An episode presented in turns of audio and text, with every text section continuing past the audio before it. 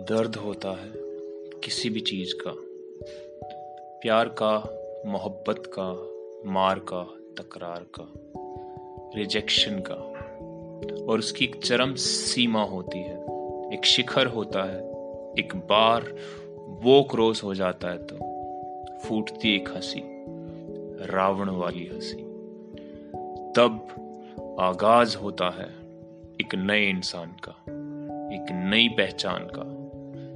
जो दर्द इतना दर्द देता था, वो दर्द अब दर्द नहीं रहता, मज़ाक बन जाता है।